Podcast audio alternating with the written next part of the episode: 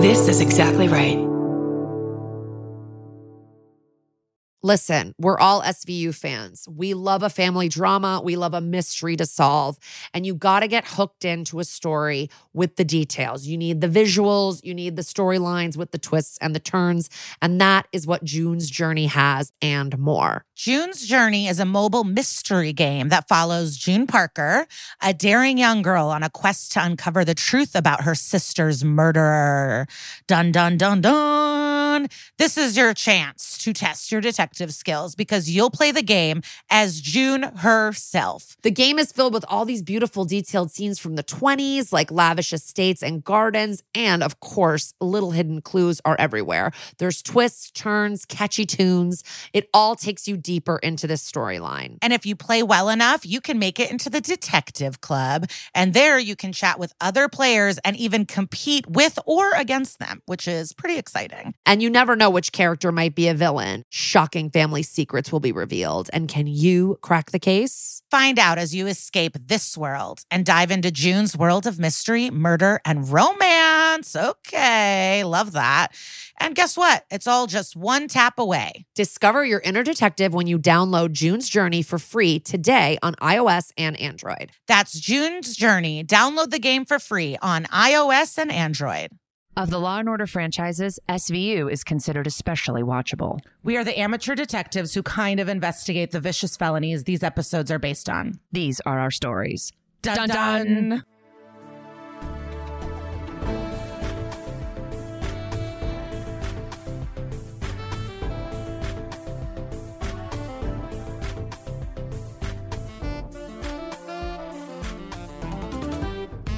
Hello, and welcome to That's Messed Up, NSVU podcast. I'm Kara Klenk. And I'm Liza Treyger. And every week we talk about an episode of SVU, the true crime it's based on. And then we have a guest from the episode. And now we gab. we catch up. We chit chat. Obviously, Yeah. the top of my mind is Melissa McCarthy outside of a Wiener Schnitzel getting honks for Mar- Mariska Hargitay. Rallying, rallying support for Mariska Hargitay. I didn't even know they were friends. This is like a whole new level of celeb friendship I needed to know about. And we need to get Melissa on the on SVU. Yes. If they're good friends, why hasn't she been on SVU yet? I don't know. That's a really great question because I feel like a lot of her good friends have been on it. Get her on it. She would be an amazing criminal. She has, she's never gotten Hilary Swank on it either. yeah, but I think Hilary doesn't want to do it. Yeah. Hilary doesn't work. When was the last time she worked? No, but Melissa McCarthy is that perfect example of like this sweet goofball, and like it would be so funny to see her as like a killer or like a psycho mom or something. We've seen her you know? as a criminal, but in a chill way. Yeah, In that forgery movie. I Yes. watched it on a plane. Can You Ever Forgive Me, which I love, which our, our friend's sister directed. Really? Yeah, Emily Heller's sister directed that. One. I didn't know she directed that one. hmm She is busy. Yeah, You know what is cool? All those Emmy nominations came out, and I know so many people nominated for Emmys. I And I'm just like, uh, what? Am I, I know. in Hollywood? Like, I just can't believe there's so many talented friends everywhere. yeah. Congratulations to all of our pals who have been nominated for Emmys. I I want Nicole Byer to win an Emmy. It just means RuPaul won't get an Emmy, but RuPaul has so many Emmys, so just give Nicole Byer a fucking Emmy if you're in the Academy listening. And RuPaul would be happy for Nicole. I don't Yes. think RuPaul would be like, fuck that bitch, let's slit her through. I think Right. he would be like, hell yeah, my girl. Yeah, exactly. Because that video you posted of her in the wheelchair with a boot on her leg being wheeled around, Wipeout, was that deserves an Emmy in its own. I took many of those. I took like four of those on different days and was like, I'm going to make these into a montage for you. And I just never did it. No, Um, that would be too tough. But um, yeah, Bowen Yang is that iceberg. He's got to win. oh, Being the iceberg from Titanic, that's that's gold. Yeah. There's like also, yeah, people are nominated for like little categories that like, you know, performing in a short or like in other stuff too. It's just a lot of people that are in our inner and secondary circles. Are, Yeah, maybe I can get myself. Oh, and Hacks, her favorite show, but maybe I can Yeah. get our um to an after party. That'll be the goal. Um, a comic last night at my show was like safe space, and I was like, sure, because you know I love to talk shit. She was like, I don't like hacks, and I was like, I can't talk to you about this. I'm sorry. like hacks is basically to me a perfect show. Wait, you can it. bleep her. Wh- who was it? Bleep, bleep the name. Let's do. Who is it? well, it was. I don't know if you know her. I do know her, but I thought it was going to be our good friend Blair, and I was like, "Do I have to stop speaking to Blair?" No, no, Um, no. so I'm I don't glad feel like not. Blair would have a hot take on hacks, to be No. honest. No. but yeah, she was like, "Can we like?" And I think she thought I was gonna be like, "Yes, I hate it too." And I was like, "Oh, I I really can't. I like loved it so much, and I was very public about how much I love it. So I really can't like talk shit with you right now." But I wanted to really quickly shout out to the dozens and dozens of listeners who contacted us about their pop rock fellatio experiences. Uh, I would say nine out of 10 of you did not enjoy it at all. I heard we got a lot of stories about pop rocks getting stuck in pee holes. We got stories about guys saying it smelled like sandpaper on their junk. A couple girls were like, it made it taste better. Or like he kind of liked it. A couple people said they had a good time with it, but not very many. Most people thought it was a bad endeavor. Yeah, I don't. I yeah, I don't want. It's yeah, I don't get it. Honestly, Like somebody also wrote that you have to get fresh pop rocks. Like you can't get stale ones. Like you have to check and make sure that they're really fresh. So just How do a you tip check if anyone's that? playing. I don't know. It's like I think you can kind of tell maybe by shaking the package if they're like are loose and they're shaken up that they're that they're fr- more like they're not stuck together. You know what I mean? I don't know. I'm literally spitballing here. I don't know. I don't know if I've mentioned this on the pod before, but I remember there were rumors um, that a girl gave a blowjob and got bubblegum stuck in the guy's pubes. and it was I was a young age where I was like shocked that anyone's even sucking a dick. And so but I remember being like, oh, I guess they're cool. Yeah, You know? that sounds like a something about Mary type of thing that would happen. Ugh. Well, yeah, there was so. m- I mean, childhood rumors are wild. There was one guy on my football team. Everyone said he fucked a dog, and Oh, it was yeah. just like, "Yep, John fucked a dog." That's that.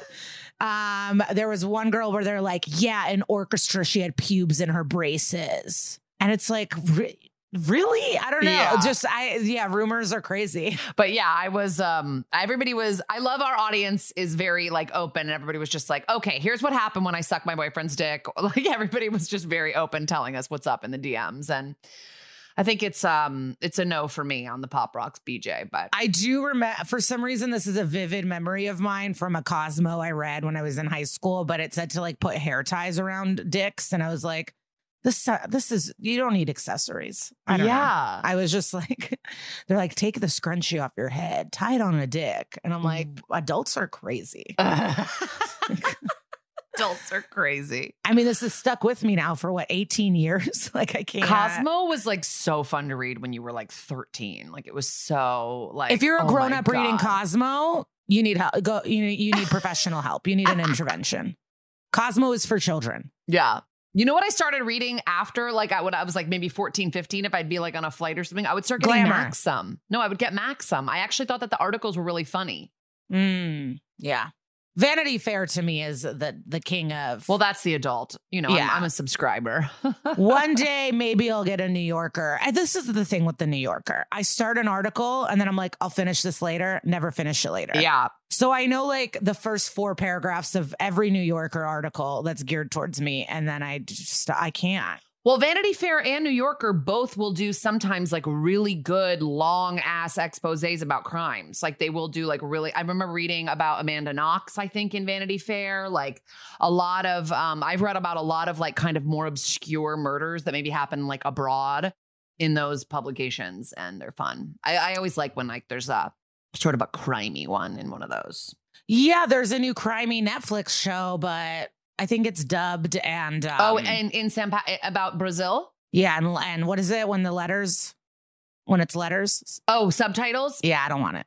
No, well, listen, it's not. I started re- I started watching it. They dubbed the whole thing. So it's just other people's voices are speaking English. Okay, okay, I can handle that. I don't think I had it with subtitles on. I don't think I think Well, it's like, because I love a doc where the killer goes, "Yeah, I killed him," yeah. but this is why. You know, I like. But that. it's kind of interesting like the du- we don't have that much dubbing in the US like and so it feels like because like English is so, you know, the main language in a lot of places and like eh, it's it's like there are they are like voice actors. Like there's a woman that's acting as this woman who killed her husband, you know? And she's like he called me this, like he tried to take my daughter away. And it's just it's like an interesting, I don't know, like to dub for a documentary and not like you know what I mean? Not for movies or like fiction. It's interesting.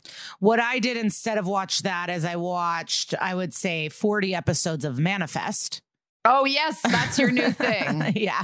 And I watch This Is Pop. I watch um that uh it's like every episode's about a different story about pop music. Oh, and the one yeah, that I was telling Kara about, this is the one that I'm the most obsessed with, is the one about Sweden. It's episode three, and it's all about that record label, Max Martin, Denniz Pops, and like all the Swedish hit makers up until now. Like I didn't realize that the Swedes were still doing all the Demi Lovato songs, all Mhm. the like um This is America. That song, Yeah. like that's a Swedish guy with long hair. And so they just talk about why Sweden is so awesome. And the English, so they said, like with Eurovision and everything, English is the main language, and the reason the Sw- the Swedish do such a good job with pop music, there's lots of theories. Is they have they don't know English that well. They do, but it's pared down, and that's why the songs are so universal because it's the Yeah. simplicity of the language.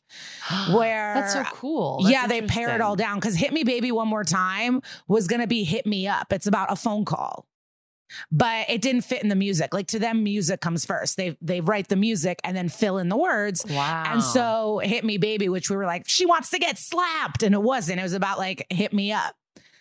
Like call me. And Yeah. so they just talk about like language is interesting. And that's why all of them have worldwide hits. It's like simple language that everyone in the world can understand. That's so yeah. I mean, if you think of like Ace of Base, I mean, I loved all the that they're they're Swedish. Ace of Base is part of the Love it. documentary, of course. I was a huge Ace of Base. I used to call Z100 in New York when I was in eighth grade all the time and ask them to play the sign. I used to like I Uh, so- I mean, as a recent immigrant, Ace of Base was everything. Like Yeah. that was our family's everything. Like I had a VHS, Ace of Base, like the nine. Ugh, amazing. But um, they also they say the Swedes are so good because they like to show how good they are, not talk about it. And I'm like, I don't relate. Um, but they're just like, we like to get work done. We're not supposed to brag. No one's. I did write a quote down. One of the guys was goes, "It's unbecoming to brag, especially when you don't have to." And I was like, that's a good one. That's a good quote. yeah. But manifest, let me know. I haven't finished it, but it's a soap opera, but with magical powers. There's like sci-fi to, in it. It's sci-fi, it's fortune telling, it's mysticism, it's Fuck. families, it's the government.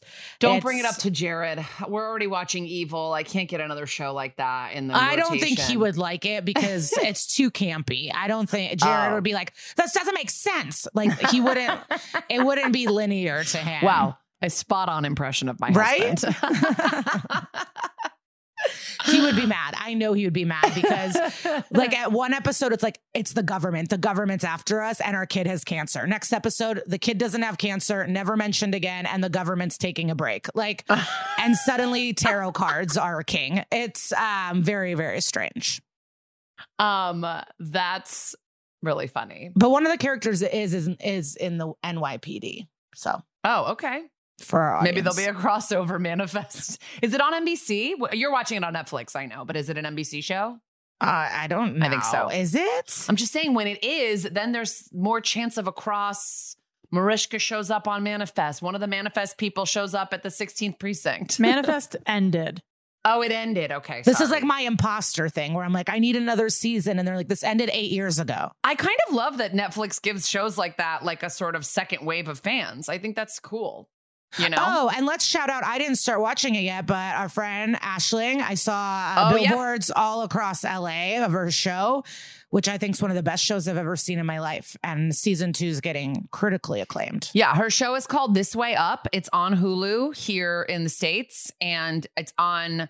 Geez, I, what it's it's in your. She's Irish, so I know we have Irish listeners. It's on where you guys are in the UK. I just don't know what your the channel is, but follow her. Her um, Instagram is We Miss B, and she's so great. I loved the first season. So excited for the second season. She canceled on hanging out with me in New York once so she could finish something for the second season. So make it worth make it worth me getting stood up. Okay, just watch it. It's great. Liza, I need to save you from getting hounded online that Hilary Swank did just star in a Netflix TV show. She was in like two seasons. It's called Away. She was also just in a movie. So she is working.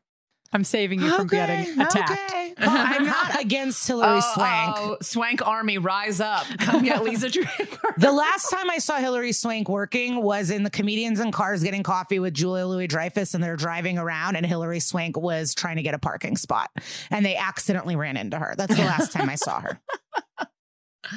well, She's back, baby. She's on Netflix in a show we've never heard of. So Yeah. congrats to her. Um, let's get started. We've got a great episode today. All right.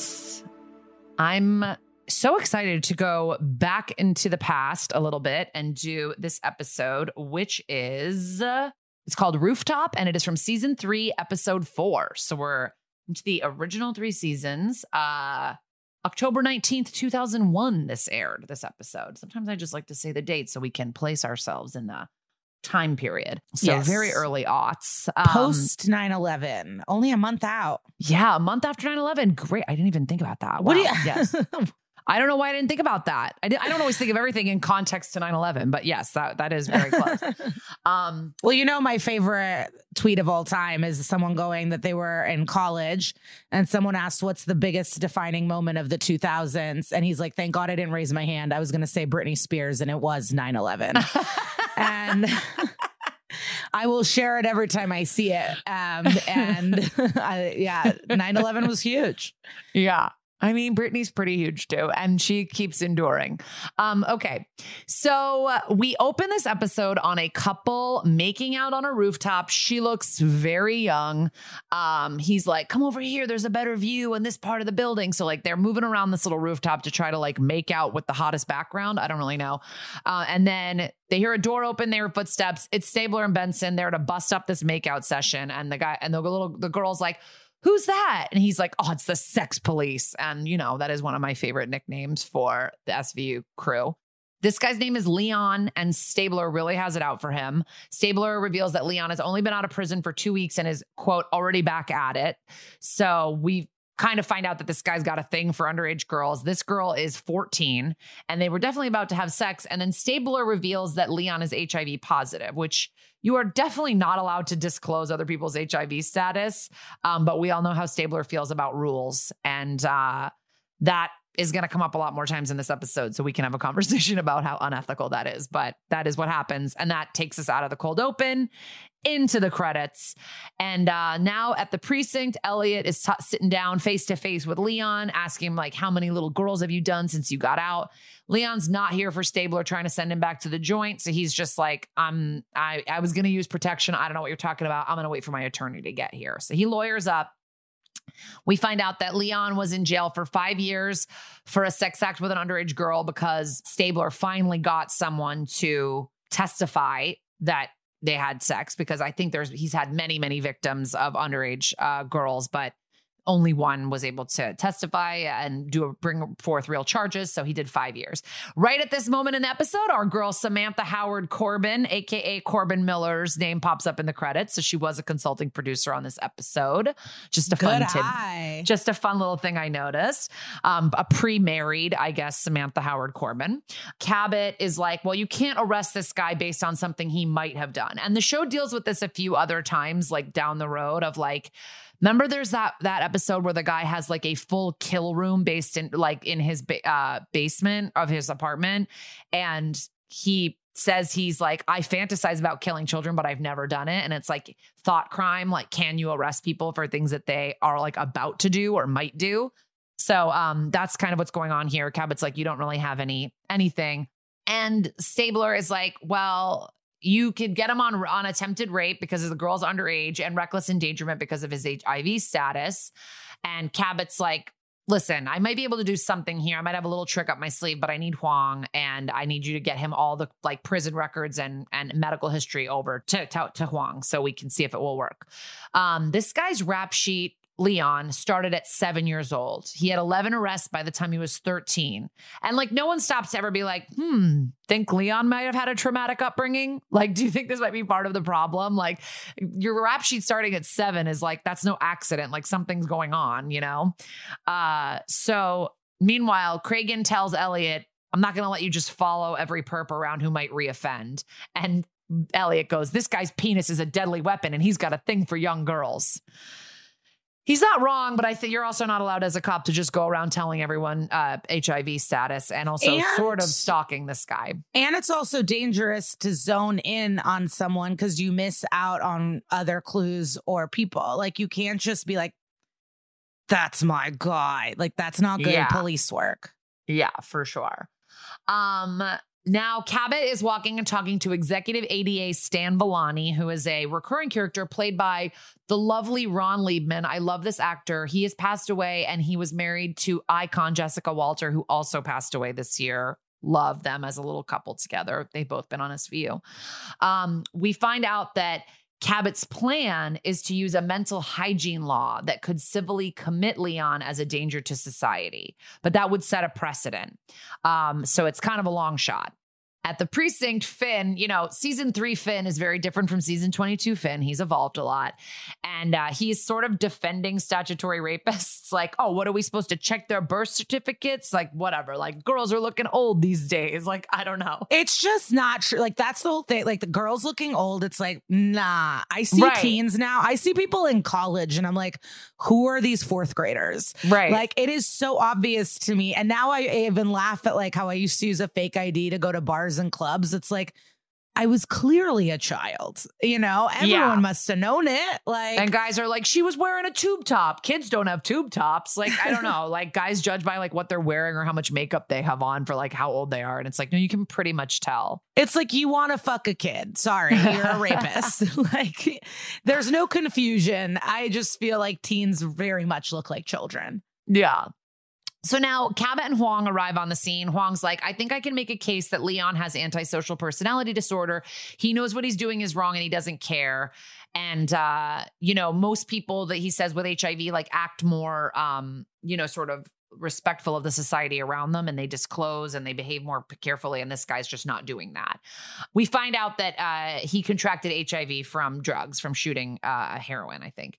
In the judge's chambers, Cabot and Leon's lawyers are fighting it out. Like they're like, you can't commit this man based on something that he like may have done, and he had condoms and he was going to have he was going to have protected sex. And Cabot's like, no, he's a danger. He expresses his narcissism and anger by having sex with powerless underage girls and not disclosing his HIV status. That's actually what Huang says, but that's Cabot's argument. And how amazing. Like I forget how excited like to get, have Stephanie March and BD Wong together is nice. And now that we know that they're friends and Yes. they keep in touch, it's like so exciting to see them together on screen. Totally. I love like I love imagining that once they cut like yell cut, they're like, want to get brunch later? Like they're just friends and Yeah. fun. The judge says you got to prove that he was going to have unprotected sex. So I don't know how they're planning to do that.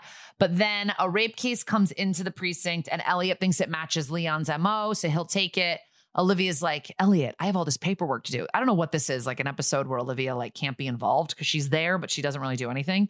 And we didn't mention this is uh Pixie, Pixie Mariska. Oh yes, this is Pixie. I think the almost uh, she almost got fired for it. Cut, and Finn volunteers to go with. So a lot of this episode is like Stabler and Finn working together.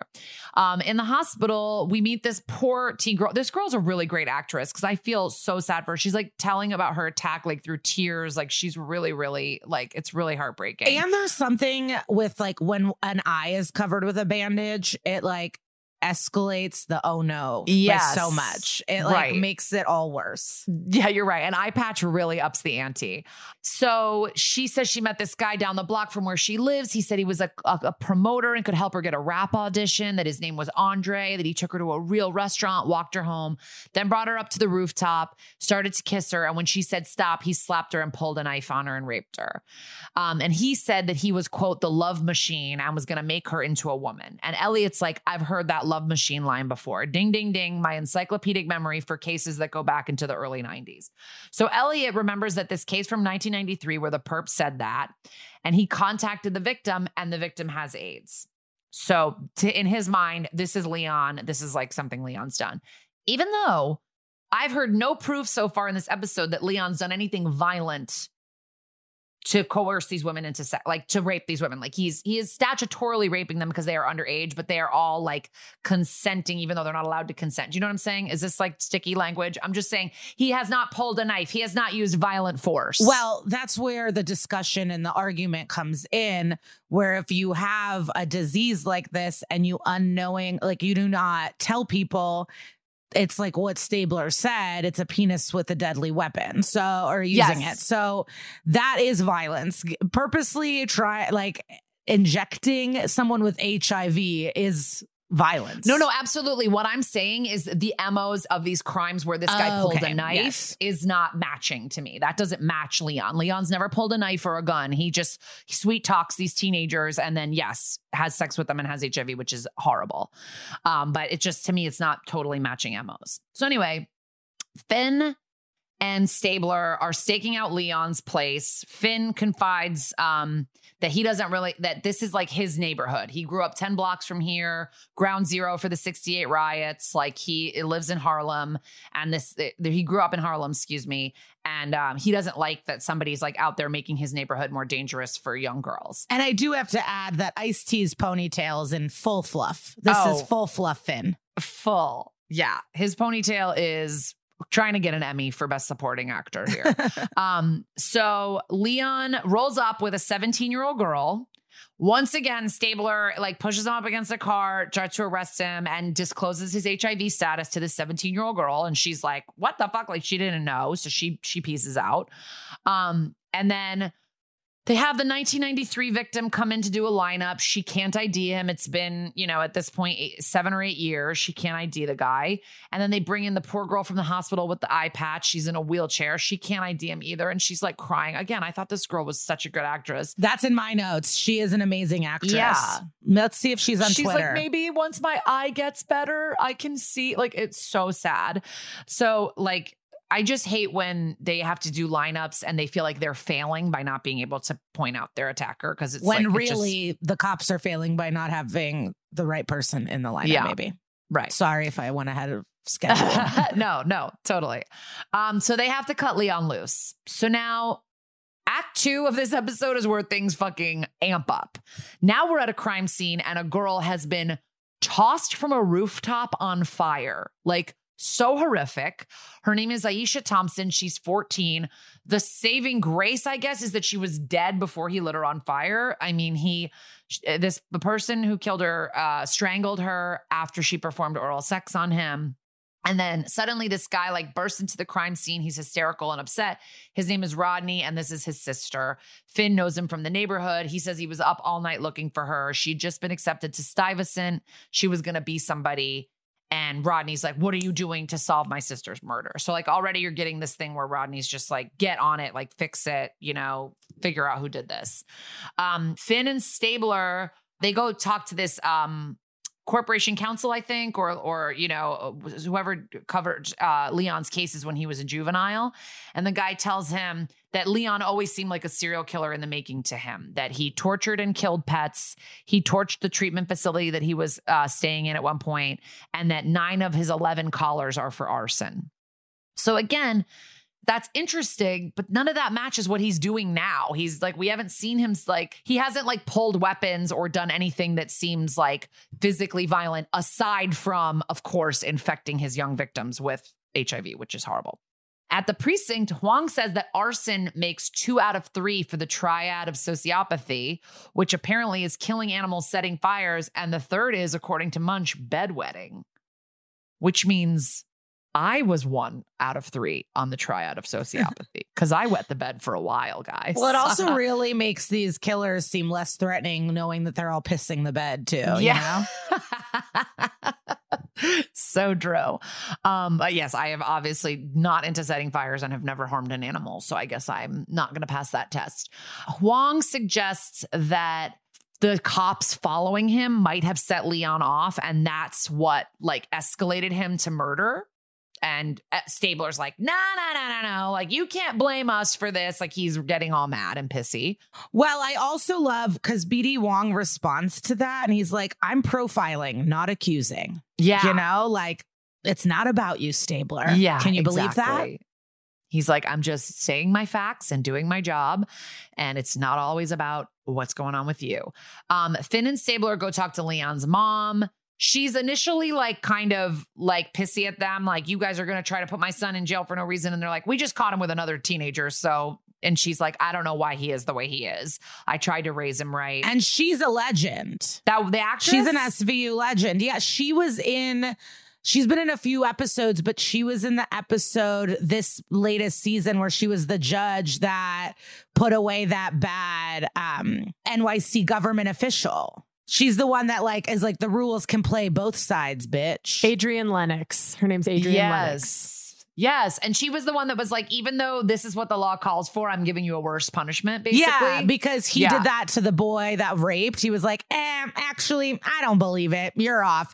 And so she has like she's iconic and she's like, hey babe, it actually works both ways. And I don't like their sentence and I'm gonna make it worse. How do you like them oh, apples? yes, yes, yes. This was Wentworth Miller episode too. Yeah. So it's cool that she was in season three and season fucking 22. So it's really that's cool. They love to bring people back.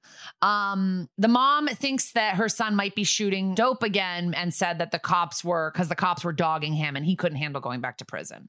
So Fin and Stabler are like, let's go check out the rooftop because we know Leon loves rooftops. Fin talks about how instead of vacations to Aruba back in the day, they would go to Arufa, which was like how they would probably like lie out in the sun or whatever in in Harlem was just go on the roof. And they up there, unfortunately, he they find Leon dead from an OD, uh, like just up on the rooftop. And uh, while they are discovering his body, they get a call about another body. This is another girl, another teenage girl, raped, killed, beaten with a brick. And Melinda Warner is there, the ME, and she's like, "This couldn't have been Leon. This girl was killed this morning, and Leon died last night." So Stabler immediately is like, "Fuck! I was going down the wrong road, and now these." two girls are dead one girl extremely like you know bad, badly beaten and you know it's like well stabler maybe if you weren't such a one track mind person you could uh check out a couple different leads um I was about to be like, how do you just keep making the same mistakes over and over? But then I remembered I do that all the time. So what are you gonna do? yeah My stakes are just lower. Leon, uh, Leon's mom is at the precinct and she's like, Yeah, maybe you didn't kill my son, but you two all you all cops love to stick together, don't you? She has kind of like a great final scene. Um, and then they ID the latest victim. Uh, all these victims are black, young, good students, have never been in trouble. So that basically leads Huang to conclude that this perp must be well educated, attractive, and seem trustworthy. Because these aren't girls that are like, yeah, let's go like do drugs or hang out. These are like good, good girls. So like, why are they going off with this person? Uh, in further profiling this perp, Huang says any challenge to his sense of control would set him off. Like these, like even hearing the word no is what could just totally cause him to flip a switch. And this is an important scene because I feel that is a discussion we have even today where guys are like, just say no, just say stop. If you don't like a guy hitting on you, just say stop. Yeah. And it's like, no, it's actually quite dangerous. And Yeah. This so this is like a very important scene, I think. Yes, absolutely. And this is an interesting thing that I didn't really think about, but is so true if you look at like a lot of serial killers or like guys that you find out about that have wives or girlfriends, like that guys like this, Huang says, usually have a submissive wife or girlfriend. Like, I have a joke about Ted Bundy having a girlfriend the entire time they were dating. And like, she was like a more of a submissive woman and she just wanted a, a, a father for her child. So she was like the perfect person. Like, he never did anything to her. He never hurt her. He never did anything like violent to her. And he was the most violent serial killer. So it's interesting to me that a lot of these guys keep a wife or girlfriend around, maybe for appearances, maybe for alibis. I mean, who knows?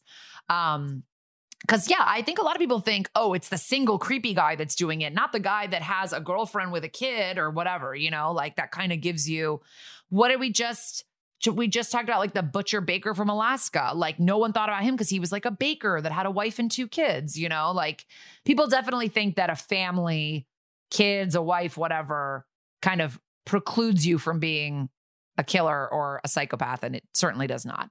So Rodney shows up in the precinct and he's very pissed that they still don't have uh, the sister's killer. And then another girl is found. So this is the third murdered girl that they are finding in this episode, which is great. And it's all on rooftops.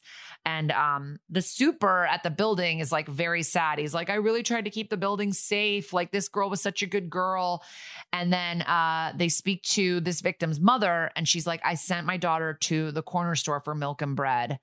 And then when they go to the corner store, the store clerk remembers a guy coming in behind her and saying that they knew each other. They were chit chatting, laughing it up, and that they left together. So that gives the cops something to go on. And uh, basically the super puts it together with the description of the victim like oh this looks like a guy in my building malik harris who has recently shaved his head and his beard and that matches the description so they go up to malik's apartment and he they're like are you malik harris and he's like yeah but professionally i'm known as king so red flag. You're and, the king of nothing. Um, for those Sex in the City heads here, um, Malik Harris is in one of the most cringeworthy episodes of Sex in the City. But when Samantha dates a black man, this is the black man that she dates. Yes, he is like the music producer. Yeah, and uh, but like he has a sister, Adina, who owns like a cool Southern fusion restaurant, and she doesn't want them Yes. dating. But they're like Samantha just does so many embarrassing things. But um, he is a hot guy, and he fucks Samantha. So Yeah, he is very hot. So um not this hot man- in this episode. Not hot in this episode. No. Um, so when they walk into his apartment, he has a girlfriend who's kind of like, Who is that? And he's like, No one that concerns you. Like he's extremely rude to his girlfriend and like screams at her in front of the cops multiple times. So I think that's like red flags. We just talked about having a submissive um wife or girlfriend. Well, yeah, he says you may now dialogue. Like Right. I can't even imagine someone saying that in my Yes. vicinity. And the cops definitely pick up on that and they fuck with him. There would be an. SVU episode based on my crime if someone said that. he told me I could dialogue, so I murdered him. um he uh he admits that he met he saw the girl yeah she's in my lives in my building i saw her at the corner store i walked her home she shouldn't be out that late and then his uh to give an alibi he says to his girlfriend now you may dialogue and she alibis him uh now when they're walking out of the building too munch and fin are like you may now dialogue. They're like talking shit about him as they walk out of the building. So I'm glad the cops are also like, this is not an okay way to talk to a woman. And then Rodney, the brother of Aisha, rolls up with a big group of people being like, these cops don't care what happens to like people in this neighborhood. Ice T diffuses the situation perfectly. He's like, I don't care. I'm standing right here trying to find out who did it. Why don't you talk to the media that doesn't cover the murders of three black girls in this neighborhood, you know? Like, and so he tries to get Rodney to chill. He's like, I'm out here trying to help you. Well, not only does he sick them onto the media, he also says, but does anyone have information to help? And everyone's silent. Yeah. And that's also uh, very deliberate in proving, like, you know, I mean, the cops make it hard for a community to want to work with them, but like, yeah, you also have to like snitch. You know what I mean? So now Malik is their number one suspect, uh, and they're looking into him. And it turns out he was in a car accident. So he was off the grid for three years recovering, like basically learning how to walk again. His legs were shattered, apparently. And then he was living with his sister in Detroit. So they're like, okay, let's contact Detroit and see if there's like other victims that match this MO in Detroit. And um, Cragen tries to like drag Fin for bad mouthing the media, and Fin's like, white victims get more attention. And he's like, I hear you. I see where you're coming from. And he's like, No, you don't. You're not black and you're not from the hood. Two great points. Nothing I would ever accuse Cragen of being is black or from the hood. So um Fin goes to meet one of his informants and he's like, I heard you're looking to jam up King. He's kind of bullshit in the rap game. He doesn't really have the goods. He just uses it to pick up women and he buys his dope and coke from one of my corner boys. So it turns out King is a kept man. Like he smooth talks ladies into paying for his lifestyle. So who knows? Maybe that woman that he asked to dialogue is paying for everything for him because it doesn't sound like he's this rap uh, mogul that he claims to be. Fin um, tells Cabot what's up, and he's like, search his house for drugs, and then anything else they find there is just gravy. So uh, then they obviously do that, and then they head to the studio where this girl is like laying down some rap track, and he's sort of like the guy behind the glass, like bopping to the beat. And then in the studio, they arrest him in front of everybody, and everyone's like, "What's going on?" And the woman is terrible at rapping. She is Yeah. like a real housewife trying to put out an album. You know what I I feel mean? like they did that on purpose. They were like, who wants to come in and just lay down really flat bars that are not good? like, that's what happened. So at the medical examiner's office, uh, Tamara Tunie is there, Melinda Warner, and we learned something very interesting. She goes to get a DNA swab from Malik, and he says, Oh, that's against my religion. I'm a Jehovah's Witness. And Melinda says, Him even mentioning that means I can't take the sample at all. Like, there's no coercion, there's no way to get the sample. and what, what? How did Jehovah's Witnesses know about DNA testing? What is? How is this a rule? I have no idea. I had never heard of that before, but I'm sure this show is so well researched that it's true. And it seems like something this guy would do. Like, we're getting the idea of how, like, how manipulative and sort of like um savvy this guy is at like hi- yeah and diabolical at like hiding his his tracks so like he knew knows immediately oh i'm get, you're trying to take my d i mean she's up to his mouth with the cotton swab when he says oh by the way i'm a jehovah's witness like he never said that before you know Jehovah's Witness don't give blood or receive blood. They don't believe in transfusion. Okay, so probably like taking material out of someone's body for testing is like illegal. So in their illegal in their church. So he also flirts with Melinda and is like, "Yo, she is choice." And I'm like, "You know what? You are a disgusting killer, but you're right. Tamara Tunie is hot and I don't know why she doesn't get hit on more often by these creeps. So um or why there's never like a romance with her and one of the cops. She's hot. Um outside the detectives uh munch and fin are putting malik into a car into the cop car and they sort of uh fin pushes his head so that his glasses fall off his sunglasses and he's like those frames are from italy. It's like okay your girlfriend bought them for you. And uh fin goes to pick them up and crushes them clearly on purpose and is like uh, offers to replace them. So then sneaky sneaky they get the dna off of his glasses. And guess what? His dna matches all six murders and eight rapes. So this guy is a serial rapist and murderer.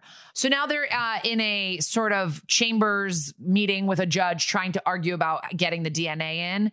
And Cabot argues that it's the same as coffee cups or soda cans, the way that the cops always like use deception to, to get uh, fingerprints or DNA from people. They did in this case. And the lawyer argues that Fin assaulted Malik and stole his glasses. It was not a discarded object the way that a coffee cup or a soda can would be. So the judge says, Yeah, you guys forced him. He didn't give up his glasses. The DNA is out. And then they say they have to drop the charges because the DNA is like the smoking gun. So this is pretty bad news. In court, Cabot asks for remand. And the judge, she's one of these, cla she's the classic redhead judge. We've talked about her before. The judge is like, I know what you're doing, Cabot. You screwed up your murder case. And now you want me to do your dirty work for you. Not going to happen. So she sets the bail at $2,000. Not a problem for this guy. So he's smirking. And then suddenly, Rodney jumps out of the galley, attacks Malik, and Rod and um, Malik bites Rodney on the arm. Now they have his DNA for real, and they arrest him again. And Cabot is like, "This is all a little bit too perfect," and she thinks Fin set the whole thing up. And he's like, "Do you really want me to tell you if I did?" And she's like, "Not really." So it's kind of a fun little moment with those two. She thinks he definitely gave Rodney the idea for the attack and the bite, which he did. So when Malik's lawyer agrees it was a setup, Cabot's like, "Oh, we made your client bite somebody. We can't. We couldn't have done that." So Stabler enters with uh, Malik's DNA match to five homicides and four rapes in Detroit during the time he was living there with his sister. So this guy's like, he knows he's caught, and he goes, "I want a deal." And Fin goes, "How about right before we execute you, I bring you your last meal?" He's fucked, and that's it. And that's Dick Wolf, baby. So they end up like it's a kind of an interesting episode because you start with this guy who is not a good guy, who is hooking up with underage girls and possibly infecting them with HIV just because he sort of wants to get his rocks off without protection and, you know, doesn't care about other people's well being. But then what leads us to this way more, I don't know, more heinous, but additionally heinous. Definitely more heinous. crime. Yeah. I think burning is ups the Sure, sure, but I mean, you murder somebody quickly, or you give them a disease that was going to kill them over time. I mean, they're both pretty bad. Well, but I mean, that's the the whole debate. There's like this case is very complex, and we'll obviously get into it. But um, HIV is not a death sentence. right now, yes, yes. I think maybe in 2001, the idea was more. It was coming right Yes, off of the 90s. But was the idea because of media and biases, or based Yeah. on science? Because even science, it was not a you know. So we'll obviously get into the complexities of this case. So stick around, babies.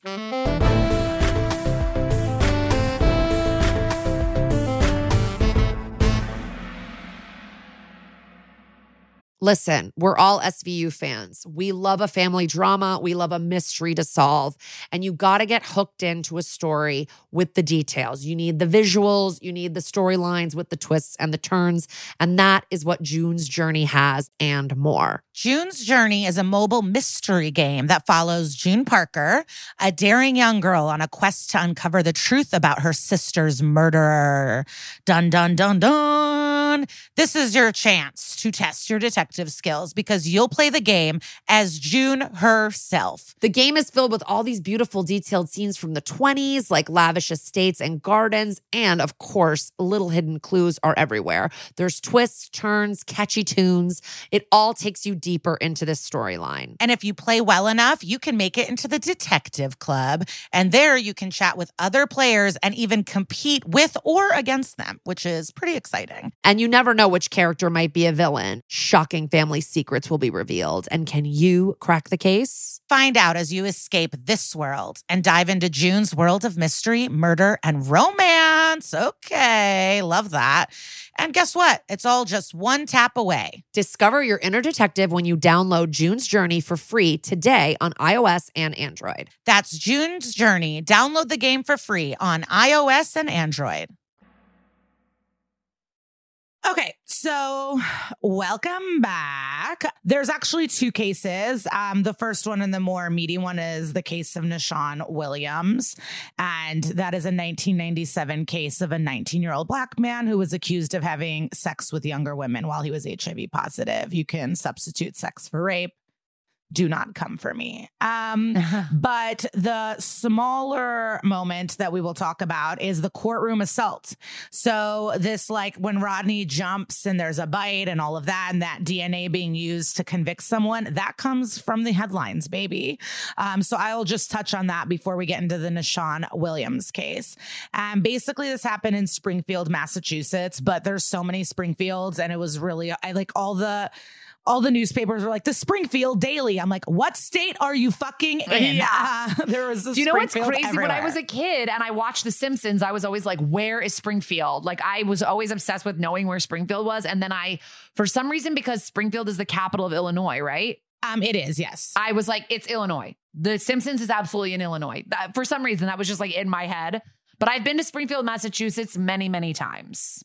It's 20 minutes from where I went to college. I'm assuming you know this. They picked Springfield on purpose, so no one knows where any it is. Okay. yes, yes. In my 11 year old brain, I was like, it's Illinois because that's where the capital is. But uh, Matt Groening is from like the Portland area, and if you do go to Portland, a lot of the streets are like Flanders and more like so the oh, streets in Portland are a lot of uh, characters of The Simpsons. So that that's was like, really fun. Okay, cool. very fun to walk around Portland and see that for me. Crabapple Drive. Yeah.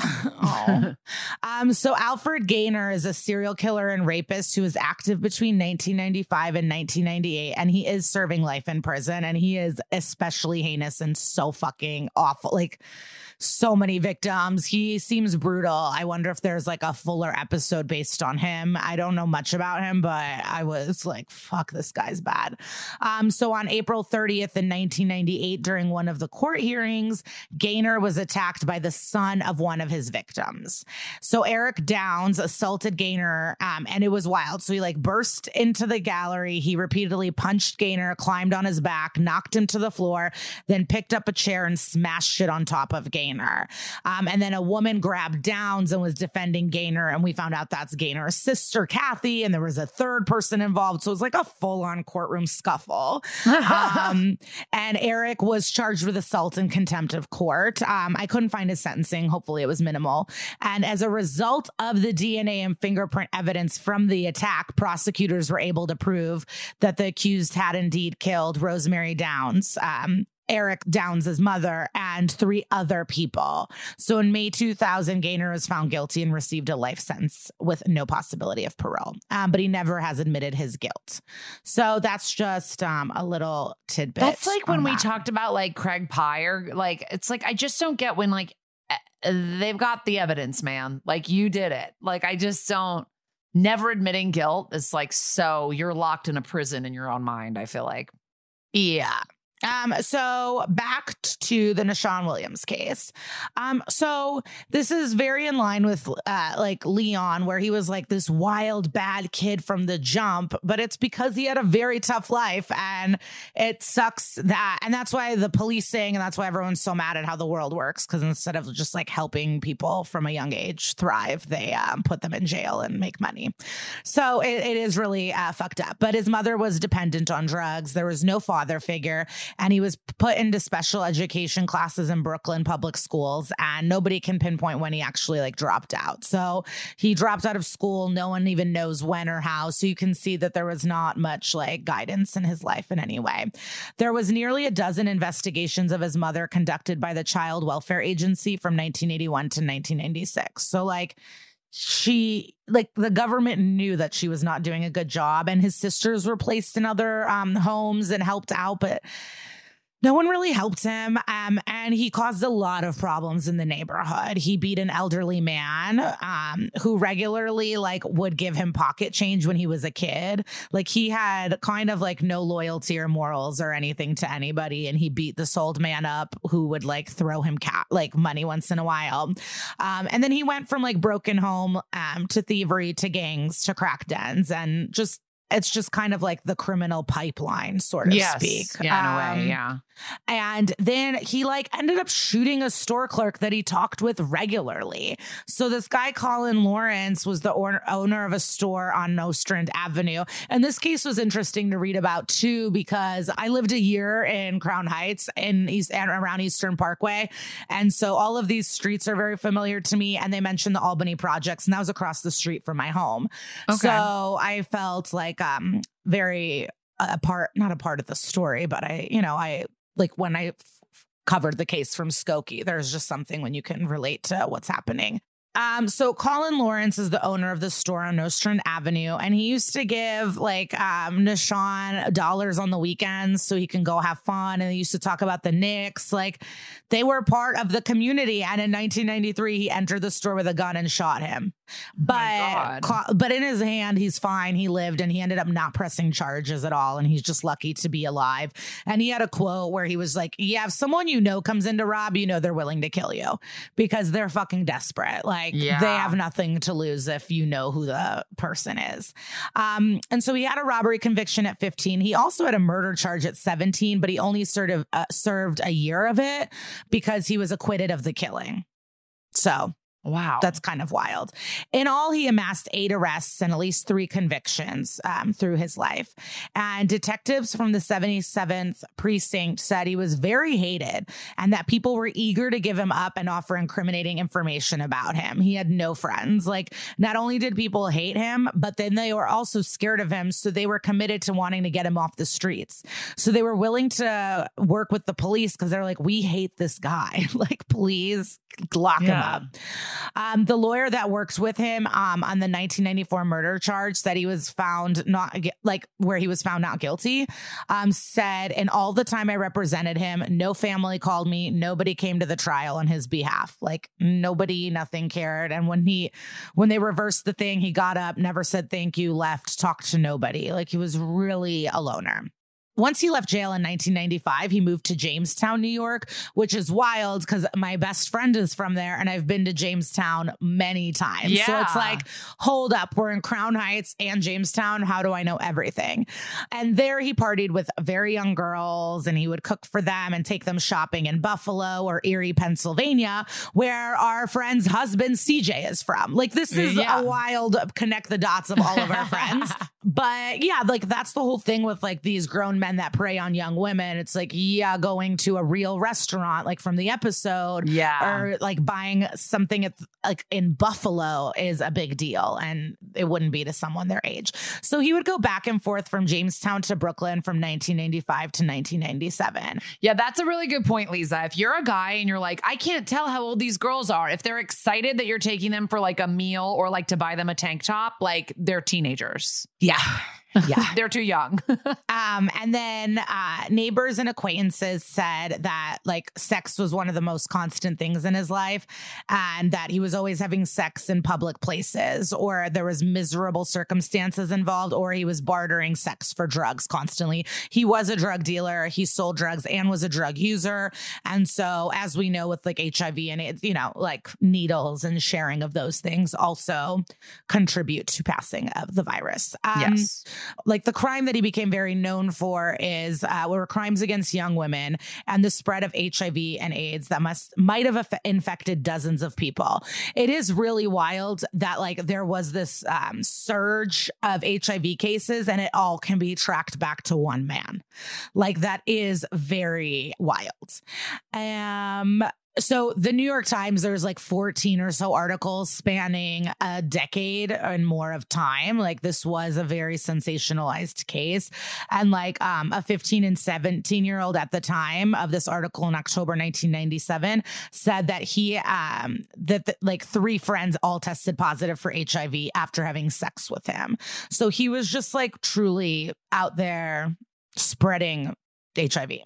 And it's hard to pinpoint how many people he truly infected and were affected by this. Um, so Chautauqua County authorities believed he infected 10 or more people with HIV, and they were young girls, like around 16 and as young as 12. Like junior high teachers were like, yeah, he Oh was my always God. coming around. And of course, like I mentioned with the drugs, it was like an even wider net. So it's like he's shop like going to junior highs looking for young girls to prey on and then like drugs too. So it's just like a lot of HIV could have been happening. Yeah. So all the numbers kept growing and there's like a lot of discrepancies in it. So like if, in the start there was like 28 people that he had had sex with. And then county health officials said it was a total of 110 people identified Oh that had had sex with him. And then he also gave 19 more names that he, and like that's the thing he was very giving and was like giving constant information and names of people. Um and like yeah, one of the girls was 13 years old who contracted HIV from having statutory rape with him. I mean, the language of this is very, very hard. Uh, and then he admitted that he had sex with 200 to 300 women.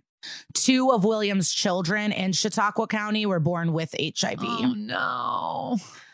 And then many of the women that were infected continued to have unprotected sex even after their uh, like diagnosis with other people that also spread the disease. So it was like he was the center of just like all the spikes in Chautauqua County and in New York City of HIV.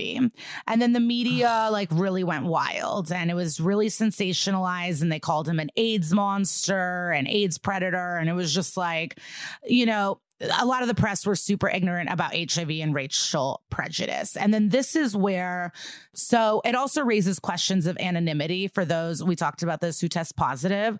Like it used to be believed if names weren't kept secret, it would deter people from getting tested because of the stigma they would get. So, like, it was hush hush, but that doesn't help track and stop the spread. So, you know, when we're talking about Stabler, like spreading all the gossip around, it's like they also need to know the names of people so they can help track it and help stop the spread. So the anonymity helped people get tested. It's just like very, it's it's just very complicated. And if there wasn't the stigma of HIV and AIDS, this could have been treated in such a better way. But like if someone found out you were gay or something, that could affect your life negatively. And so it's just like really complicated. Um, and because of Williams' case, New York passed a law that mandated doctors and laboratories to report the names of individuals who test positive for HIV. Doctors are mandated to report the names of any known partners to the New York State Department of Health. Partners may be notified without permission of the patient, but the patient must be informed that their partners will be notified. Yeah, it's kind of like the contact tracing that they were trying to do with COVID a little bit. It's like if you had it, they were like, people were trying to contact you to be like, who have you been near to sort of get. It's just reminding me of a little bit of that. The Yeah, and I was on a set where like we all had to wear little contract tracer things on us. And so if anyone were to test positive, they can track who we spent the most amount of time talking or sitting Oh, next to. interesting. Yeah. Um, he did plead guilty to charges of statutory rape and two counts of reckless endangerment for knowingly infecting two girls with the virus. He pled guilty in 1999 and was sentenced to two prison terms of two to six years for statutory rape and another term of two to six years for reckless endangerment to start after the first terms were served. That should have lasted for 12 years or until April 13th, 2010. He has completed those sentences. And then this is where it gets really fucked up because it's not like you want to be on this guy's side, but what just went down is really messed up. So he has now served a decade longer than his original maximum sentence with no release date in sight. And so now we're getting into like my sources that are from organizations that are trying to help him get out of being incarcerated. So I'm sure they're biased in some way, and we can all make our own decisions on how we feel about this. Um, so in 2007, New York passed a law that allows the state to prevent the release of a very small percentage of convicted sex offenders who have had a mental abnormality and are unable to control themselves in the future. Mm. And this was done by the Eliot Spitzer administration. This is sort of like in the episode with this hygiene law that they mental hygiene law. A hundred percent. A hundred percent. And so the attorney general at the time was Cuomo. Uh and so Cuomo insists that Nushawn's HIV status has nothing to do with his confinement, but HIV was referred to more than 1,000 times during his civil commitment trial. And his HIV status was a central part of the case. So, April 9th, 2010, four days before the end of Nushawn's sentence, the New York Attorney General Cuomo filed an application to have him indefinitely civilly committed. Wow. So, days before he was about to be released from prison, the new, like Cuomo filed filed a petition to have Williams confined indefinitely at Central New York Psychiatric Center in Marcy, New York, as a dangerous sex offender. If Nushawn had been reckless and killed someone, even with the maximum sentence for reckless homicide, he would be free. This is basically the first time in New York that someone has been committed like this based largely on HIV status. Wow. And it could be in the country too. They can't really define it, but it's like that's what I'm talking about with the science, where it's like you are making someone be imprisoned for the rest of their life because they have HIV, even though if he's on his meds and his viral load is low, he can, he will not pass it. And also, he has committed his sentence, but maybe he is someone that can't be trusted. It's just like really mm. difficult. So, according to court documents, Williams failed to complete sex offender treatment and had a poor prison disciplinary record before 2006. He has an antisocial personality disorder, psychopathy, and sexual preoccupation. He's now 44 years old. And so there's just a lot of fucked up shit. So they say that sometimes they don't give him his medications and like don't let him see infectious disease doctors and they fuck with his medical care. But when he is on all that care, it's like really impossible for him to transmit the virus because, like I said, the viral load is low. Um, and it's just like an added fucked up because New York had campaigns to help end the stigma of HIV and that you can live a normal life while also saying that having AIDS makes you dangerous and you need to be locked up forever. Right. And so he is still locked up, and there's a lot of people that are trying to get him out of um, this like indefinite hold forever. But then it's like, if you let him out, will he go back to his old ways? Will he complete stuff? Yeah, that's it's what really I'm wondering. Hard. I'm like to play devil's advocate. Like this guy had no just he had no regard for people in all these years. He could have been wearing condoms, and now I know there's PrEP and there's all these ways you can keep your viral load and basically have it non-transmittable. But would you trust this man to do that since he doesn't seem to have i think that's where the antisocial personality thing comes in is like you don't care about other people in society is what they think they're saying about him yeah so if that's the case but then his initial sentence should have been more, but he was 19 when this happened and he's now 44 years old. Yeah, I'd be interested to hear what he has to say. Like, does he, are there interviews with him or anything or not really? Not anything new or current. Yeah. Like I'd like want to talk to him now and be like, what are your feelings? Like, would you, you know, like, would you? Yeah. Like, you know, it's really tough because when I hear this, I think it's fucked up and he should be released to me it's like uh, when i when we read about like giuliani and cuomo and all these people and what they did in their past it was all for their political careers. Like in no way in hell do i think cuomo cared about anybody but himself and making precedent for himself for his political career. So to me i just don't trust his motivation for doing this. I also think it is based fully on him having hiv mm-hmm. and obviously like I talked about earlier when we talked about the episode that it is fucked up knowingly having HIV and like infecting people and like doing that. But are we saying that anyone with HIV should be locked away indefinitely forever?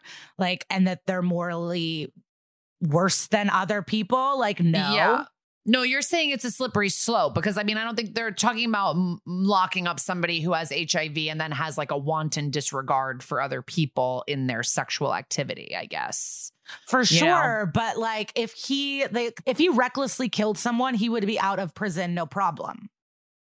Yeah. So he is being held because of his HIV. So there, he's being. He- I think he's being held based on his likelihood of reoffending, which is a slippery slope. And it's like, yeah, you can't charge people for something that they like haven't done yet. He's served his time for what he's done, and now you're basically punishing for something that he hasn't done yet, but you think he will do. Because I don't know, like there's like halfway house situations or like inpatient, or there's like ways to that he has to go to a parole person or he can have a stabler follow his ass. Like I don't, I don't really know, but it feels fucked up that Cuomo can just enact this and keep someone confined for the rest of their life. And it's just him. There's like not even any cases like this. There's sounds like. very, very crazy. few. I think maybe there's been more since or something, but like it was the first of its kind to be like someone to be held indefinitely. Because what we're saying is that we trust our leaders and we don't. right. So it's like if we're giving the power to like that's the whole thing. It's power to the people. Like that's the whole point of this country. It's like a jury of your peers. And a jury of his peers gave him the maximum sentence that he could have, and he served that. And to just have some governor who, like, was an attorney general who wants to be a political powerhouse, who we now know as like a fucking creep yeah. and has committed weird crimes within his offices. And so it's like this fucking creep can lock up other people indefinitely. Like Cuomo's a shady character, you know, like, and all this stuff came out, and all of a sudden New York's open and weed's legal. Like, he is playing a selfish game. Most politicians are. So it's just like, I don't trust them. If it was a board of psychologists, if it was a board of social workers and scientists and doctors, and they all came together and had a hearing and decided this guy is unsafe, that's fine. But to just have this dude, it's like fucked up. I think it's Yeah. fucked up. Well, it's definitely complicated, but you did um, find a resource that we're going to recommend later during Sister Peg that looks really interesting if people want to sort of get more in depth in that. Yeah. So that's that. Yeah. And now let's talk to our guest, who I think you guys are going to be really excited about.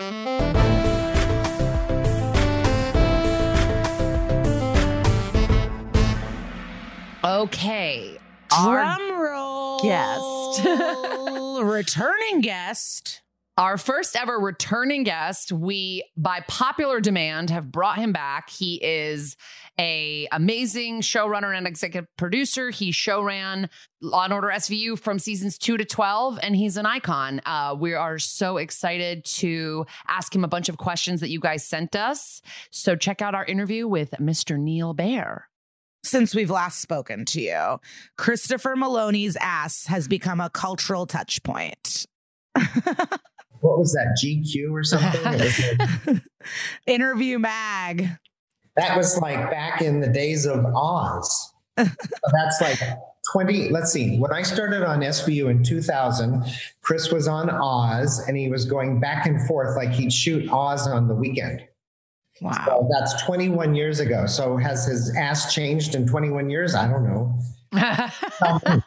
in rooftop there's um, kind of a classic svu moment we would say where um, you know ice t purposely knocks down the perp's glasses and then gets to use them for dna and we were wondering what your favorite kind of svu classic moments like that are Oh, you mean like the straw trying to get people to drink soda? yeah I mean, it's like like um, i love that every time there's like a can i'm like don't drink um but it's fair game. Pizza, you know, or, you know, giving them like salty. F- hey, here's some chips. I think we did that, and it's like get them all like, you know, parched so that they'll Yeah. want something to drink. Um, and then going through trash, and we've done we did that. You know, so there's always like, how do you get get somebody to spit at you? I mean, it's like I think we did that. in rooftop, you know, they set it up so that Ice, well, Ice T sort of sets up the brother of this victim to attack the guy so that he bites him. And then when we were doing our research, there is kind of a famous case of this happening. Did you guys know about that? Was that like incorporated? Yes, uh, yes, because we were Yeah. always we had, and I presume they still do, though I don't know. We had a full time researcher, so literally just every day getting new stuff. Like, do you remember we did an episode about a guy? Two different versions of this, um, in two different episodes. A guy um, was a suspect, and he gave his DNA, his blood, and it didn't match. Oh yeah. Oh, we we did have this covered this episode. with the tube. With two, that's a real Oh. story. That's a Yeah, real story. yeah. So we, I read that story and I said, well, we've got to do that. So that tube guy was really like bizarre. And then the other version of it, in a sense, was I remember talking to Michelle Fazekas and Tara Butters about this and saying, you guys, this would be a really interesting episode where a guy gives his blood and he's not a match, but they know he's the perp. And the answer was he'd had a bone marrow transplant right. Because he had had can- he had had leukemia, and so his blood is not going to match his his uh, saliva or other other things. So that's how you know. And then of course the famous one with the you know based on Doctor Money, um, where you don't know which they're they're identical twins uh, at birth, even though one had a botched circumcision, and so you don't Yep. know their their DNA matches. We just did that one because the fans, that was our most requested. Identity Yeah. was like our most requested episode. So funny story is I have these friends who are twins in LA, the Enton twins, um, Edmund and Gary, and they looked really familiar to me when I met them, like at a dinner. And I said, "You guys look really familiar," and they're like, "Really?" And I said, "You know, you try to figure out like where did I meet you?" it turned out they auditioned for the twins. Oh, amazing. So I yeah, I was wondering in terms of like the victim's injuries, um, is that like makeup and hair? Is that direction? Is that like come off your notes? And how do you decide what they're gonna look like? So it's a it's a collaborative effort. We have what's called a concept meeting that we do right after the script comes out, and the director has seven or eight days of prep. So they prep for seven days, and then they shoot for eight, nine days, sometimes a little bit more, depending on what the episode is. And um, sometimes we do what's called crossboarding, where we'll shoot two episodes at once, and, or tandeming. So we did. That's how we did so many episodes. Some years is that we'd have Ice and Belzer doing a scene. We'd have Mariska and Chris doing a scene. Then Mariska and Belzer doing a scene, and Chris and Ice doing a scene, and we'd be shooting two episodes at once. So we have more Wow. more shows that season. I don't think they do that anymore. It was really hard to do, but it was fun. And so, um, uh, in terms of makeup, uh, all of these things are discussed in the concept meeting. So the everybody is there, every department head. So the director, the directing producer. So during my time, the 11 years, it was Ted Kotcheff. The line producer, David DeClerc, Gail Behringer. So they're in charge of the budget. The locations person, Trish Aldesic, and then hair, makeup, and wardrobe. And so when we have certain elements like a look of someone um, that would need like prosthetics or things like that, we would have uh, sidebar conversations after we had read through the script with all of the department heads to really talk in particular like when when we um, when stephanie left the show the first time because she got blown up we had a lot of conversation about how to blow up the car. And then i knew we had planned that it was that she was put into witness protection. But um, you know we didn't want to give that away right away. Because we thought you know stephanie might want to come back you know and they all keep coming back over and over you know tamara tunie comes back and you know they they all they all come back so um unless they're killed like mike doyle's character you know when stucky Oh, when Stucky killed him. You know, we had to have a sidebar for that, like, you know, the blood and all that sort of stuff when we stabbed him. Or we killed Sister Peg. I love Sister Oh, when you killed Sister Peg. Well, wildly, that's one of our friends' girlfriends. He texted me going, My girlfriend's the one that like Stabler shot. I'm like, Are you kidding me? You're dating royalty. Um, speaking of being, bringing people back, they recently just did like Born Psychopath and they did 10 years later. Is there any episodes during your time that you would love to see a continuation on? There's so many, like in terms of when you do a show that's not really in the sort of full consciousness of the audience. Like we did the first show about giving uh, a trans teenager hormone blockers. And so that was with Aisha Hinds, that episode, I remember. She played the principal. Um, I'd like to see like what happened like with that kid. Um, because that was not even talked about. Because I'm a pediatrician, I knew about it.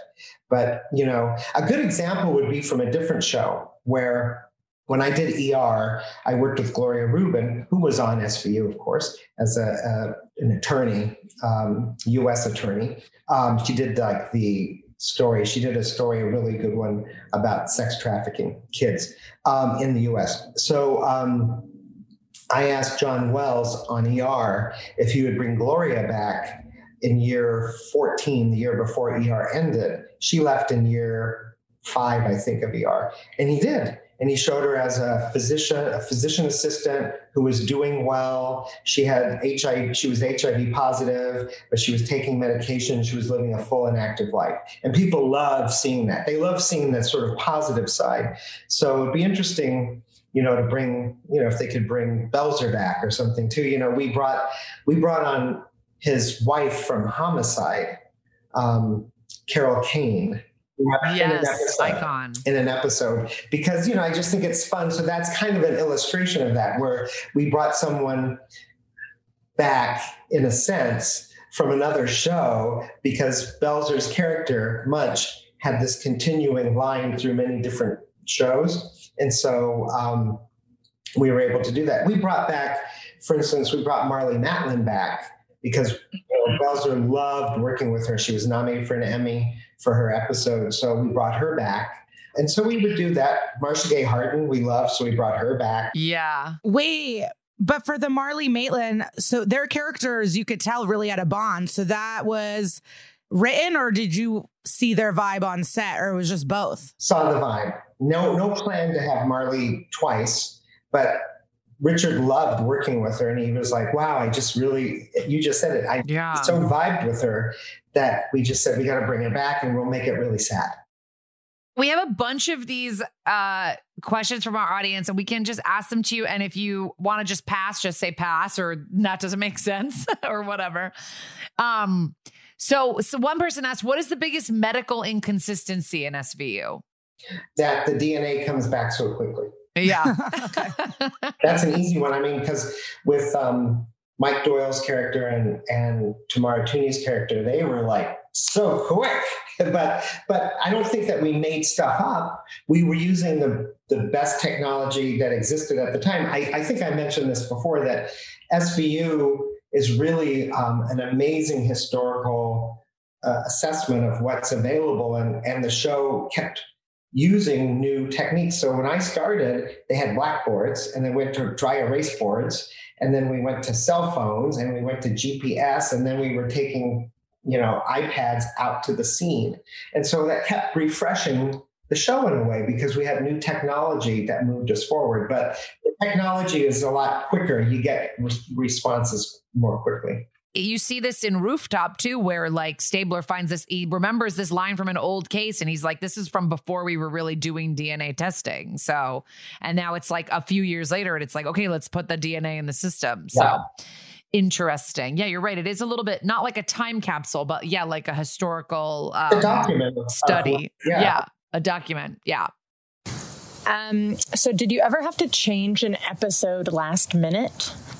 Before I came on the show, there was an episode that all I remember was called Taken, and Mariska has like a pacifier around her neck and a lot of glitter. like, oh yeah, she's like in a raver oh outfit. my god! So so the show turned out to be like twelve minutes too short. It was just like, and and it was kind of in this interim period where there was no showrunner and then I came on and we had to figure out how we couldn't just throw it out. And so, and you know, Dick has Dick Wolf has sort of very specific ideas of how he wants things to go, like no flashbacks, no, um, you know, speaking directly into the camera, all of these rules. I said, well, you know, I have an idea. He goes, do whatever you want. so uh, we shot for literally around the clock, including all night long to get it done. And we have these, it's the only time I think you'll see it. We have these interviews with each of our characters Mariska, Benson, Stabler, Be- um, Munch, Fin, Cragen, and they're like being interviewed. And it's all interwoven into the show because we didn't have the money to go back out and shoot, reshoot, you know, and start over, of course. It's really expensive. So we just did these like strange talking to the camera interviews. It worked. It was like Was Dick mad or no, no? he was like, oh, that's so great. it's like, it's like whatever it takes, do it. So, what was the most controversial ending to an episode? The one with Shannyn Sossamon and Billy Campbell. Oh, Yes. I actually that Yes, one drives we've me insane. about insane. And it was like, we find the defendant, and then people are like, wait, did, did something happen to my television? I know. You're like, my DVR is broken. And the answer is no, you got to figure out what, what you think. This is why, you know, this was obviously before me too, but it was a, you know, we, we wrote it so that both you, you would believe or disbelieve both of them. And Right. so that really pissed off a lot of people. I think just because you have us years and years with everything getting wrapped up in a bow on these episodes, even if it's a bad bow, like even if you're like, oh my God, that's horrific or that's not what I wanted to happen, like you always know what happens. And that's the first episode where you're like, I have to think for myself? No. Yeah, and it's like so maybe they'll maybe they'll come back and Billy Campbell will be uh, you know arrested again for doing the same thing, and you'll figure it out. You could, Right. you could actually kind of go back to that story and see what happened, and whether or not he had other other you know people coming out and saying that he had done something similar. You could do that, Right. and then you could give you could tie a bow on it.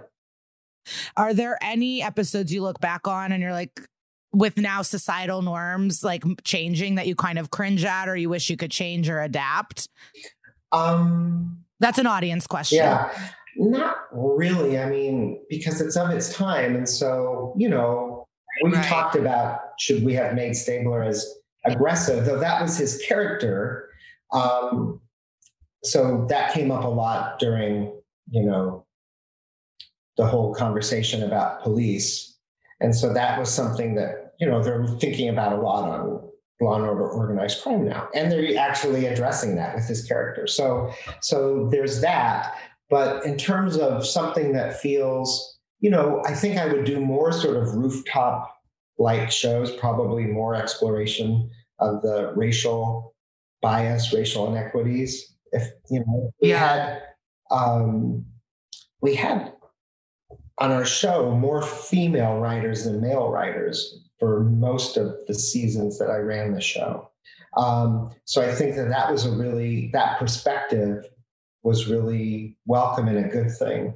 And you know, we had um, African American writer, female writer Judy McCreary, who wrote the most intense episodes.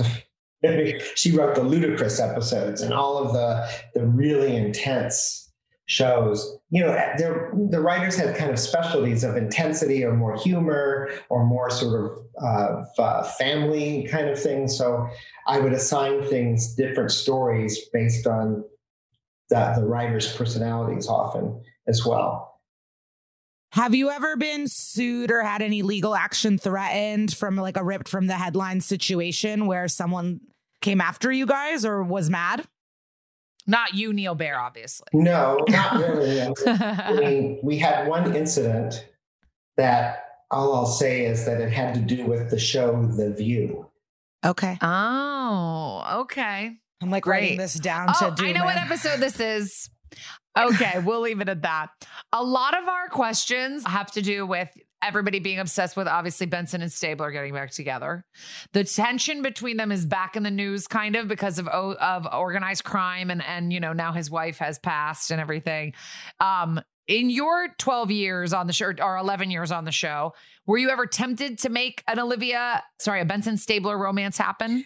No, but I gave everybody what they wanted when we put Mariska in her bra and panties and Meloni in his underwear in the yeah. very famous hide the monkey in the ball episode. so, Wildlife. So that was like what everybody wanted. Wildlife, yes. Everybody wanted to happen. So that was purposely written that way.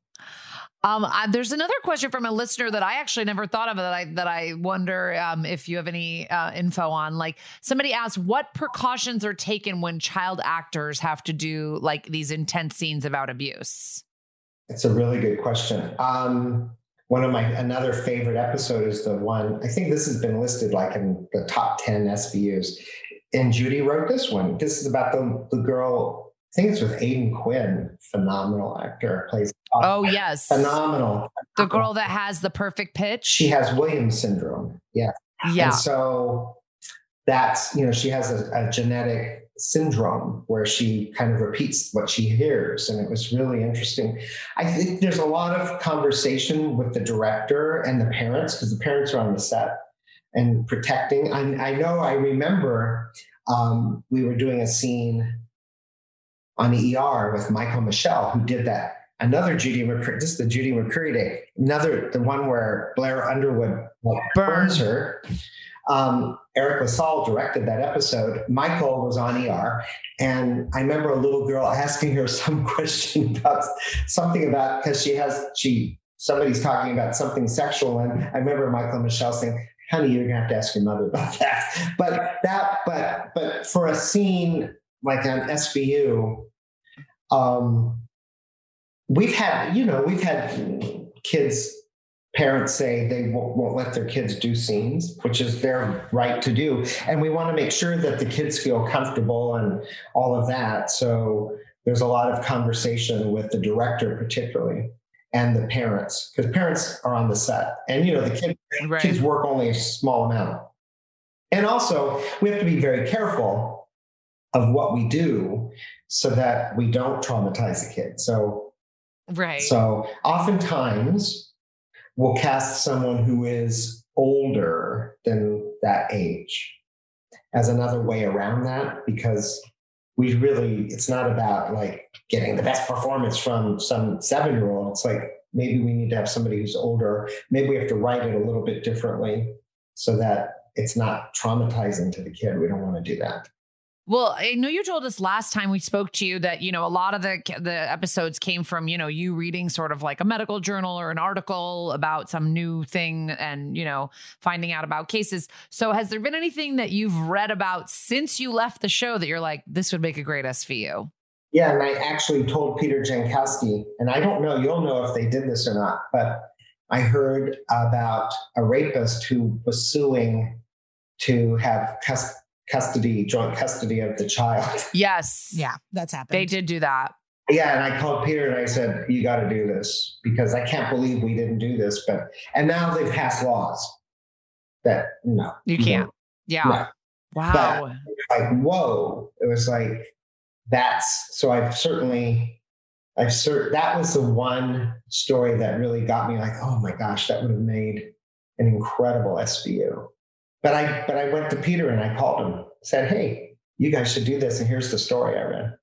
Especially with like uh, Benson's character having her background that she has. Like, you know, if your father had wanted to sue for custody of you, would that have been exactly? Yeah. So you could just see what, yeah, you know, where that would go, right? And that would be like you know an intense episode. Well, I forgot. Do you still watch the show ever? Do you catch it here and there or not really? No, I haven't. I decided when I left ER, I did ER the first seven years. And I thought, you know, it was so wonderful. I got to work with amazing actors. And the same with SVU for 11. And so I just wish them the best. But I just move on to another show. So then I did A Gifted Man with Patrick Wilson, but that was only on for a year, so there's nothing else to watch. And I did Under the Dome, and that was three years and done, so there's nothing else to watch. And then I did Designated, but I did the end of Designated. So I, Yeah. so I did watch the first two years of Designated because I'd never been in the position where I was taking, well, S, I take that back. SVU, I did watch the first season. I had watched the pilot and a few of them because Mariska had been on ER and we were very close. And so I wanted to see what was going on, but I didn't have any idea I was going to be on SVU. So I did watch all of season one. But seasons 13 through 22 are a mystery to you. Well, I wonder if we can even ask it. So, without seeing the show for mm-hmm. this long, how would you like? Can you even answer? How would you end it? How do you see SVU ever ending? Well, I mean, it's the obvious, though, you know, there has to be some twists, I would imagine, to get there. But it would be interesting to bring as many people back as possible as well. So, We were wondering, has anyone ever been, have you ever written a character off the show other than for contractual reasons? Like, have you ever just been like, we got to write this person off? yeah, um, not for contractual reasons, but just for storytelling. So, the answer would be I called the wonderful actor, Christine Lahti. And, Oh. and I said, We have I love we have another episode for you. She's like, great. And she was so good on the show. And I said, and we're going to do something that I think you've never done before as an actor. And she's like, uh oh. What is that, Christine? And she goes, You're going to kill me. And I said, Yes. And she's like, You know, and I said, I was kind of looking and thinking about all of your work, and I don't recall you ever being killed. You've done t- tough stuff, you know, and beautiful, beautiful film she did called Housekeeping, which, if you haven't seen, is amazing based on the um, uh, on the novel. She's just incredibly good in it. And so I said, yeah, we're going to kill you because we have Deborah messing on and this whole kind of thing going on. And we just want this, like, the emotionality of it. And you've had this kind of relationship with Benson that stirred up issues about her mother. So she has this intense emotionality with your character. So that was a character. And also Mike Doyle. It was like, yeah. you know, and then the New York Times did an article about how many times he'd been killed off on shows. And then I just saw him in this movie called The Invitation where he gets murdered pretty badly Oh. as well. Oh, I love that movie. you know, it happens to Mike, but he's a wonderful actor. So, and Stucky. Woof. He's the most hated character. I mean, William Lewis, obviously, so scary, but people hate Stucky. Yeah. He uh, really irks people. yeah. Well, you mentioned Deborah Messing, which that you know, like her and Mariska are really good friends. Are there any cases where one of the main actors is like, "Can we just have my friend on? Like, Oh, I want. Deborah on." Yeah, cool. Maria Bello. Oh wow. Oh, yeah. Fantastic episode. Oh my God. With the guy from With Calvin, that whole that that was how we first started the Benson motherhood journey. That's right. And, and the guy who played her horrible father was from Full Metal Jacket. He was the sergeant in Full Metal Jacket. So Maria and Mariska are, be- are very, very close friends. And so we said, we got to get Maria on and do something really intense. And so we did. Maria's great. What are you working on now before we all go? Um, I have a show that's going to be on, but I can't say what it is. Okay. But Okay. it's going to be on. I can't even say what it's going to be on. I have an unscripted show that's going to be on in the fall. Really? So we'll, we can talk about it when it's on. It's going to be fun. I can't. Yeah, come back on when you're do when you do that and and tell us about it. And I would love to. wow, Neal Baer, the legend, the man, the myth, the legend. That was so great. The Um, bearer always- of great scoop. Yes, always. He always has great info for us. And just to brag to all of you, we did get a few off the record statements from him. So that we weren't allowed to put on the pod, unfortunately. Yeah, we can't share, but know that he spilled some tea, baby. And if you guys are interested, we have one little extra tidbit on our Instagram. If you're not following us on Instagram, get over to That's Messed Up Pod on Instagram so that you can hear one last piece of scoop from Neal. Um, but let's jump into our post mortem for Rooftop. What did we learn? What a dark episode. I mean, if a man tells you that you can dialogue now, it's time to walk out the door. it's time to leave. I was gonna say if you really need evidence in a case, just hop on over and bite somebody. Yeah. You know, get their skin in your teeth. Uh, but yeah, from now on, now we know how to get DNA. Like, start a fight, get their DNA all over you, and go straight to a medical examiner. And I guess also uh, another thing we've learned is that if you don't want your DNA taken, you can just say you're a Jehovah's Witness. Yep, that's a, you know a lot of DNA evidence. I mean lessons. Yeah. Why do I seem like I feel like I'm drunk, but I'm not? I don't know. Um, also, racism sucks. Police suck. The Yeah. law suck. The government sucks. So that's something I'll say. It does feel like after watching this episode though, it does it does feel like we've come like a long way in terms of like stigma against AIDS. You know, like I I feel like now more people accept that AIDS is not a death sentence. It's not like the kind of thing where you like shun people that have it. I mean, I have friends with HIV. Like it's just not a, a thing that you need to, you know, shy away from talking about or, you know, No, it's really a giant. I mean, most of this country is an embarrassment stain, but the way this country and Reagan and everyone handled AIDS is so fucked up. Yeah. And it's really not even talked about how much of a fuck up that was and how many people di- we like Fran Lebowitz talks about this and more people that are smarter and know more, but it's like we truly lost a generation of people. mm-hmm. And that's what's happening now where people are like, ah, fuck, there's not enough job. People want to sit on unemployment. Why is there a shortage of empl- employees? And it's like, I didn't think about this, but the internet told me 600,000 people died. Gonna create some shortages. You know what I Yeah. mean? Like people are so selfish and self-centered that it's like we haven't even thought about like the reason there might be a shortage of certain jobs is because people fucking died. Mm. Yeah. You know, we just ignore it. And like the whole AIDS, like so, so many talented, incredible people died. And it's fucked up. It's like the Holocaust, or it's like we lost generations of people. Yeah. And I just speaking of the Emmys, what we were talking about earlier, very nominated show Pose, like they really jump dive into that, and you really get a sense of like how devastating it was in the 80s and 90s. Like, Yeah. And then everyone is like shading you. Doctors probably don't want to work on you. No one Right. understands it. You're treated like shit. It's just like devastating. You're like dying of a disease and no one cares. And then they blame you for it and think you're like a demon because you have it. yeah.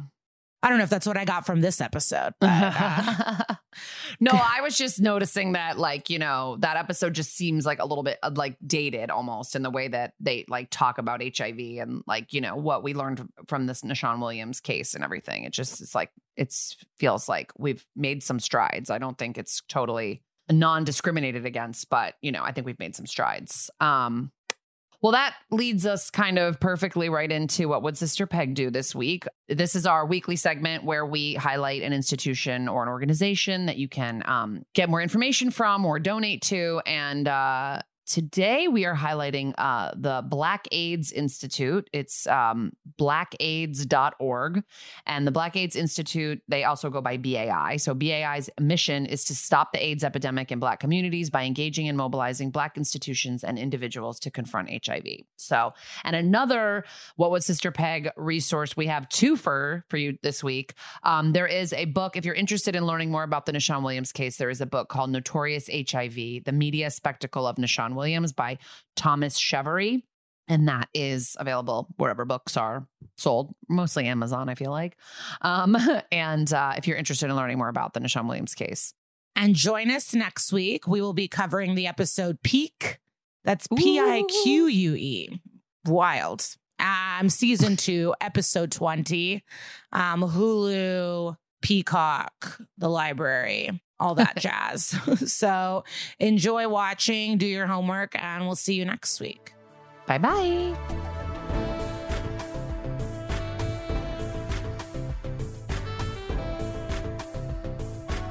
That's Messed Up is an exactly right production. If you have compliments you'd like to give us or episodes you'd like us to cover, shoot us an email at that's messed up pod at gmail.com. Follow the podcast on Instagram at That's Messed Up Pod and on Twitter at Messed Up Pod. And follow us personally at Kara Klenk and at Glitter Cheese. As always, please see our show notes for sources and more information. Thank you so much to SVU Superfan and our incredible producer, Hannah Kyle Creighton. And to our sound engineer and personal hero, Annalise Nelson. And to Henry Kapersky for our theme song. To Carly Jean Andrews for our artwork.